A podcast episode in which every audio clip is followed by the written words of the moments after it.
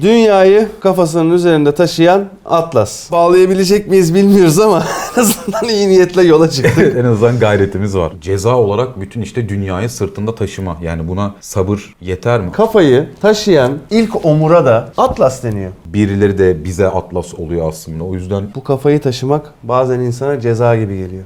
Fakat bir senin süre kafan neredeydi o sırada? biz de kafayı yaşıyoruz o zamanlar. Hangi kafalardaydın? Abi işte ben de bilmiyorum o kafayı. yani anladın mı? Kendi kafamı bilmiyormuşum.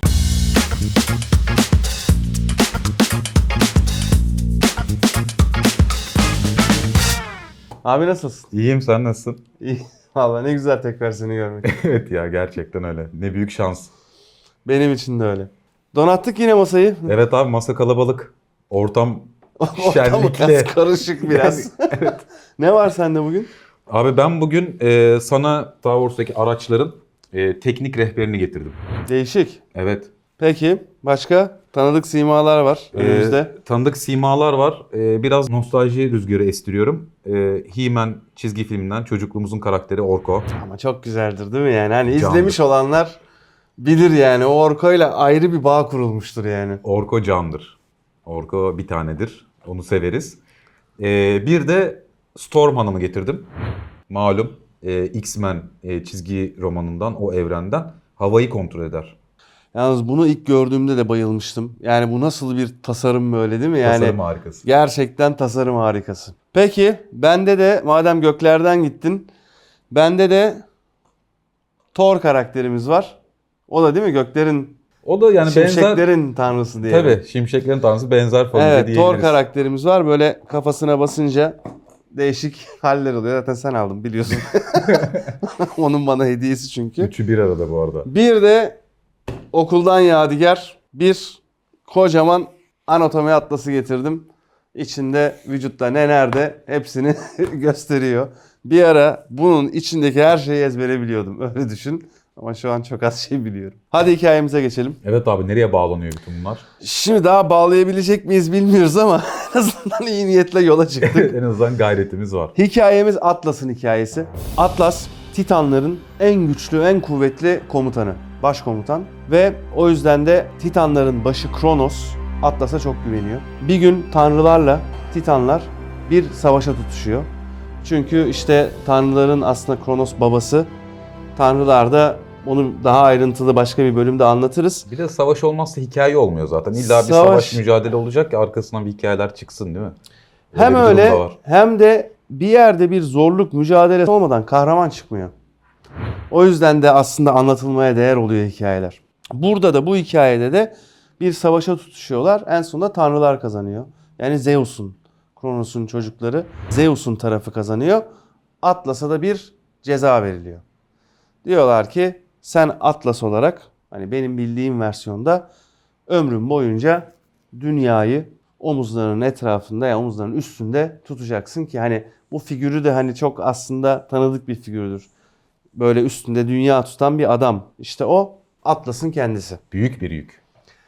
Değil mi? Yani bütün dünyayı omzunda taşımak büyük bir yük Yani gerek. nasıl baktığına bağlı. normalde pozitiften gidersin. Ben negatiften giderim. Burada ne rolleri mi değiştik? Ee, takdirden gidiyorum. Ben Atlas'ı çok Aa. takdir ediyorum. Yani Atlas'ın yaptığı kolay değil. Çünkü bazı hikayelerde hatta sadece dünyayı değil, bütün evreni, bütün gökyüzünü, galaksiyi işte neyse o bütün Tamam. şey onu sırtına taşıdığı söylenir. Şimdi anlaştık. Hani ben de kendi çapımda takdiri hayatımda kullanmaya çalışırım.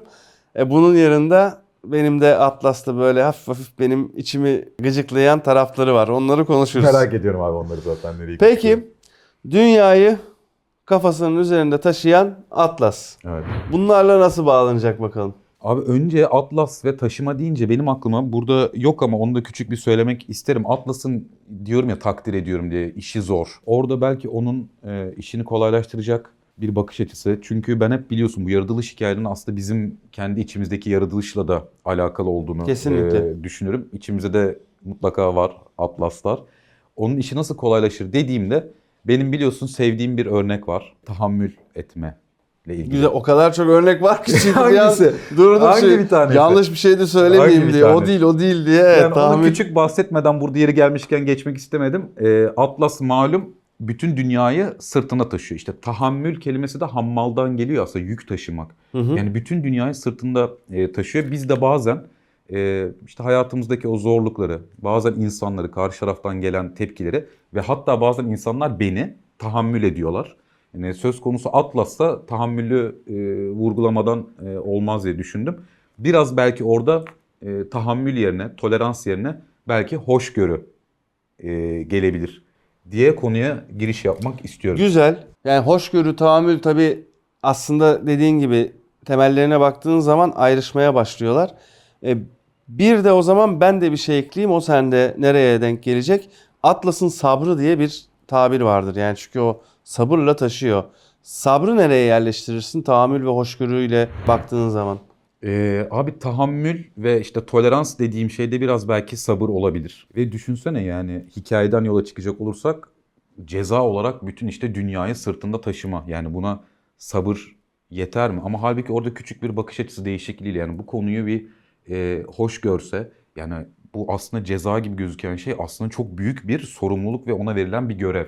Değil mi? Dünya üzerinde kaç kişi dünyayı sırtında taşıyabilir?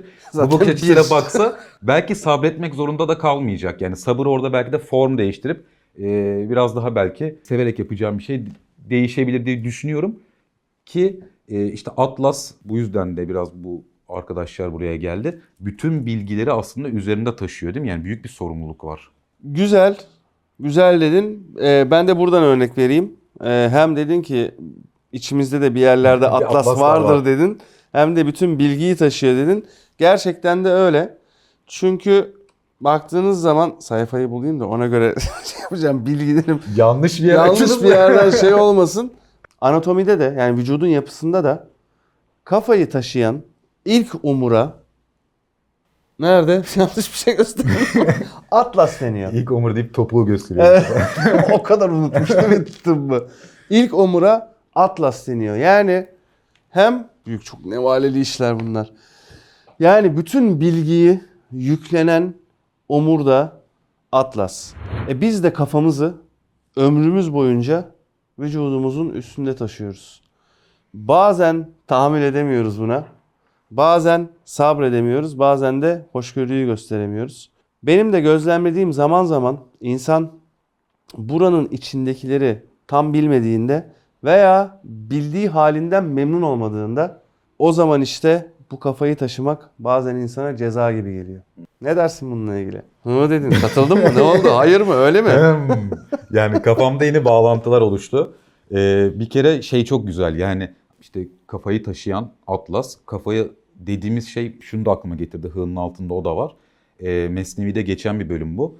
Mevlana diyor ki e, başı baş yapan içindeki akıldır aslında. Ve aklı kullanamazsın, aklı doğru değerlendiremezsen bu başın kuyruktan farkı nedir diyor. Yani o bakış açısıyla baktığım zaman aslında Atlas'ın görevi gerçekten çok büyük. Çünkü orada tepede büyük bir şey taşıyor. Ve ona da iyi bakmak, belki Atlas'a o görevinde yardımcı olmak, ona destek olmak da aslında bizim bir yandan görevimiz. Çünkü dediğin gibi hem içimizde fiziksel olarak zaten adı Atlas olan bir kemik de var. Değil mi? Kemik diyoruz ona. Evet evet bir omur, kemik Bir diyebiliriz. omur. Ee, ama bir yandan da e, hayata karşı bazen biz Atlas oluyoruz ve hayata karşı bazen birileri de bize Atlas oluyor aslında. O yüzden bence burayı iyi tutmak, iyi bakmak için doğru kullanmak çok önemli. Ben de buna katılıyorum. Bu birileri de bize atlas oluyor örneğini de hikayeyi biraz daha genişleterek yine sormak isterim. Çünkü orada da yine fikirlerimiz biraz farklı olabilir. Şimdi Atlas cezayı sürdürürken bir şekilde yolu Herkül'le karşılaşıyor. Ki onu da yine başka bölümlerde mutlaka paylaşıyor oluruz. Herkül'ün bir bahçeden bir meyve almasına ihtiyaç var. Ama sadece belli kişiler o bahçeye girebiliyor. Atlas da bunlardan bir tanesi. Atlas diyor ki ya Herkül'cüm şu diyor şu dünyayı bir, Bir tutabilir misin? bir tutabilirsen diyor. Bir el Herkül de- atsan şuna. Aynen güçlü kuvvetli. Herkül yani değil mi? Dünyanın en kuvvetli insanı Tabii yani. tabii aynen. Ve işte o tutuyor şey gidiyor işte Atlas getiriyor meyveyi veriyor ama Atlas da yükten kurtulduğu için ya diyor bu diyor dünyayı diyor Herkül'e bir kandırıkçı yapabilir miyiz acaba diyor. Ya diyor sen bu elmayı ne yapacaksın diyor. İşte ben diyor şuna teslim etmem lazım. Aa diyor hiç zahmet etme diyor Atlas. Ben senin yerine götürürüm. Çünkü gidecek kaçacak. Herkül bunu anlıyor. Bir şekilde o da onu kandırıyor. Tekrar teslim ediyor. Şimdi ne oluyor? Bazen kendi kafamızı kullanmak yerine başkalarının kafasını kullanmaya çalışıyoruz ve veya kendi kafamızı başkalarına teslim etmeye çalışıyoruz. Böyle bir şey mümkün mü sence? Bizim başkasının kafasını kullanmamız. Burada bence hemen bunu şuna bağlayabiliriz. Aramızdaki arkadaşlardan bir tanesine. Buradaki görmüş olduğun. O da çok iyi oyuncak ya. Yani beni var ya böyle nostaljiden nostaljiye götürdüm bu Evet, program ben yani. de çok severim. Abi burada farkındaysan yani e, dedin ya işte bazen de başkasının kafasını kullanmak falan. Yani çok ilginç. Karakter aslında beyin. Yani bu Ninja Kaplumbağa çizgi filmini izleyenler bilir. Bütün problemi yaratan, bütün işte sorunu yaratan ama bir yandan da aslında hikayeyi hikaye yapan e, karakterimiz beyin, Crank. E, kendi yaptığı robot da ilginç bir şekilde kendisini tepeye koymuyor mesela. Mide yani karın boşluğunda ki hani biliyorsun şey denir ya açken ben ben değilim. Hı hı. İşte açlığın yaptırdıkları ya da böyle bir nefs terbiyesi yapılacağı zaman önce bir açlıktan bir gider. gider. Dolayısıyla aslında böyle karın bölgesi, e, mide hani bunu şey gibi sembolize edersek böyle nefsine uymak, o aklı biraz daha böyle kötü kullanmak o zaman işte böyle oluyoruz. Yani bana o aklıma geldi. Yani bu anlattığın şey tamamen bence bu. Yani aklın, beynin, kafanın belki de yukarıda olması sembolik olarak öyle bir şey oluyor. Yukarıda taşınması gereken bir şey. Sen onu aşağıya koyduğun zaman oralarda böyle bir mide gibi kullanmaya başladığın zaman işte Ninja Kaplumbağalarda çizgi filmde sürekli sorun çıkartan ve genellikle de kaplumbağalar tarafından yenilen karaktere dönüşüyorsun diyorum. O zaman şunu duyuyorum senden. Kullanılmayan kafayı taşımak ceza olur. Galiba. galiba. Galiba. Çünkü değil mi? Boşa zaman burada bir şey var. Biz niye bunu taşıyoruz ki diye sorası geliyor insanın. Evet ya da illa kullanmamak değil yanlış kullandığın zamanda da öyle olmuyor mu işte yani yanlış kullanıyorsan onu gerçekten böyle aklet yani doğru düzgün hareket et E, ama sen onu mide gibi kullanırsan o zaman işte onun da bence cezası oluyor ki orada hani ceza e, Arapça karşılık Hı hı. demek aslında o anlamıyla da kullanıyorum yani yaptığın şeyin bir etkisi mutlaka, oluyor. Mutlaka karşılığı oluyor. E o zaman belki de işte bir o kafayı da kullanma kılavuzuna ihtiyacımız var. Evet. Burada da işte şu torun baktığında Kafasını korumuş değil mi? Kafasına hem kafasını korumuş yani. hem farklı yüz ifadeleri var. Çok güzel. Yani hepsi bizim içimizde var. Ama ne dedin? Ceza, karşılık. Sen hangi halini kullanacaksan onun bir karşılığı olacak. O zaman o karşılığa göre de ya ceza alacaksın veya karşılık zaten o demek oluyor. Geri aldım. Mutlaka bir karşılığı olacak. Peki çok güzel. Mesela ben belli yaşlarda birileri olmaya çalıştım. Yani haliyle şu bedeni, şu kafayı başkalarına uyumlandırmaya çalıştım. Ee, ve başarılı olduğumu sanıyordum. Paylaştım ya Orko'yu herkes sever diye. Ben de beni de herkes sevsin istedim. Ee, ve o sevgiyi de satın almak istedim. Yani onların kafalarına girerek ciddi kişinin yanında ciddi oldum. Ciddi kafaların yanında. Komik kafaların yanında komik oldum. Efendim işte ne diyeyim heyecanlı kafaların yanında heyecanlı oldum. Senin kafan neredeydi? sırada? Biz de kafayı yaşıyoruz o zamanlar. Hangi kafalardaydın? Abi işte ben de bilmiyorum o kafayı. yani anladın mı? Kendi kafamı bilmiyormuşum. Fakat sonra içimde müthiş bir boşluk oluştu. Ve müthiş bir fırtına koptu aslında. Hadi sana da buradan pas atmış olayım Storm'un havasından. Bunun önüne geçmek için ne söylersin? Peki Storm'dan gidelim madem sondan başlayalım. Ya benim Storm buraya getirme e, aslında sebebim e, Atlas üzerine konuşacağız deyince e, diyorum ya yani Atlas'ın aslında görevi büyük. Yani ceza da diyebilirsin. Bir böyle şeref de diyebilirsin. Vay be demek ki bende o kadar güç var ki bana verdiler bunu da diyebilirsin ama günün sonunda bir orada sorumluluk var ve bu büyük bir sorumluluk. E, bunu yaparken de Storm işte Türkçesi fırtına havayı kontrol ediyor. Hava da Arapça aslında heva ile aynı kökten geliyor. Hani bizim heva, heves dediğimiz o içimizdeki istekler, arzular. Yani bu şekilde baktığımız zaman aslında Storm, hocam diyeceğim kendisine çünkü X-Men çizgi filminde ve X-Men e, çizgi romanlarının birçoğunda da o X-Men denen grubun e, baş İlk, öğretmenlerinden evet. biridir. Yani o da bence çok boşuna değil çünkü havayı kontrol eden, düşünsene mesela senin öfkelendiğin bir an geliyor, yıldırım çaktırmıyorsun. Sular seller gibi ağlayacaksın, ağlamıyorsun. Belki biraz şımarıp böyle güneşleri açacaksın, gö- gökkuşakları çıkartacak, çıkartmıyorsun. Ya da tam tersi işte gönlü yanan birine yağmur yağdırıyorsun, onu rahatlatıyorsun. Yani içindeki isteği, arzuyu kontrol edebildiğin zaman Storm olup X-Men'lerin hocası oluyorsun. Dolayısıyla bu sorduğun soruya hani Storm'dan öyle bir cevap verebilirim. Belki de işte bu tip durumlarda yani başka kafalarla karşılaştığımızda kendi içimizde de başka kafalarla karşılaşabiliriz. Orada iyi ve aklı salim karar verebilmek için bence önce bir içimizdeki o havayı kontrol etmeyi öğrenmek lazım. En azından buna gayret etmek lazım. diyor. Güzel. Şunu duydum yani. Bir kere başkası olma diye yani başkası olma arzunu bir kontrol et. İlk önce bir kendin bir ol. Evet çünkü orada bir arzu bir istek var aslında yani. Onun dışında kendi havana bak. Yeteri kadar havalısın zaten yani. Herkesin havası var sonuçta. Yani teşekkür ederiz. Senin güzelliğin o. Bu içindeki arzulara bak, kendi havana bak ve harekete geçmeden önce bir sabrını da gözden geçir. Tahammülünü de gözden geçir. Bunun da olabileceğini bil. Kendine hoşgörüyle davran ve ondan sonra da şu burada hayatın boyunca taşıdığın kafayı kullan gibi bir yere geliyor. Evet, evet abi tam Orko'yu getirirken de şeyi düşündüm. Yani Atlas'ın yaptığı şeyde aslında çok büyük bir istikrar var. Acayip büyük bir istikrar var. Yani durdurak bilmeden bütün dünyayı ya da bütün evreni taşıyor. Bir de hiç hareket etmeden. İşte Hareket ederse çünkü hareket ederse sıkıntı yani. Şu an büyük yani sıkıntı bir santim yani. oynadı, hapşırsa falan biz yıkıldık yani. yani. şu anda. O yüzden e, istikrar mucizedir diye bir e, söz var. Onu aklıma getirdi. Orko da bence çok istikrarlı. Yani istikrar demek her şeyi en mükemmel derecede en böyle sorunsuz, sıkıntısız yapıyorsun demek değil.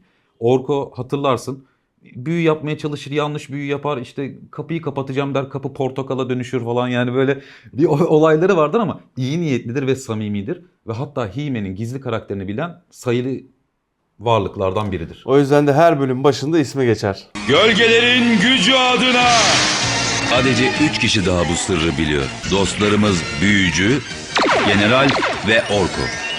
Onun işte o istikrarı yani dediğim gibi mükemmel yapmıyor belki yaptığı şeyi ama mükemmel yapmak adına gerçekten büyük bir gayreti var. Demin dediğin şeylerdi yani o havayı kontrol etmek. Etki geldiği zaman aslında bizim değiştirebileceğimiz şey tepkimiz ya bunu sen çok söylersin. Biraz daha böyle sakin olmak, havayı kontrol etmek, Orko gibi istikrarlı olmak. Bütün bunların hepsi de bende bir filmi hatta kitabı olan bir filmi hatırlatıyor. Tam anlamıyla bence bunu yapmanın e, sanatından bahsediyor. Filmimizin adı Peaceful Warrior. Dingin Savaşçı. Dingin Savaşçı. Ben olsam bunu tercüme eden ismini ben dingin yerine huzurlu derdim.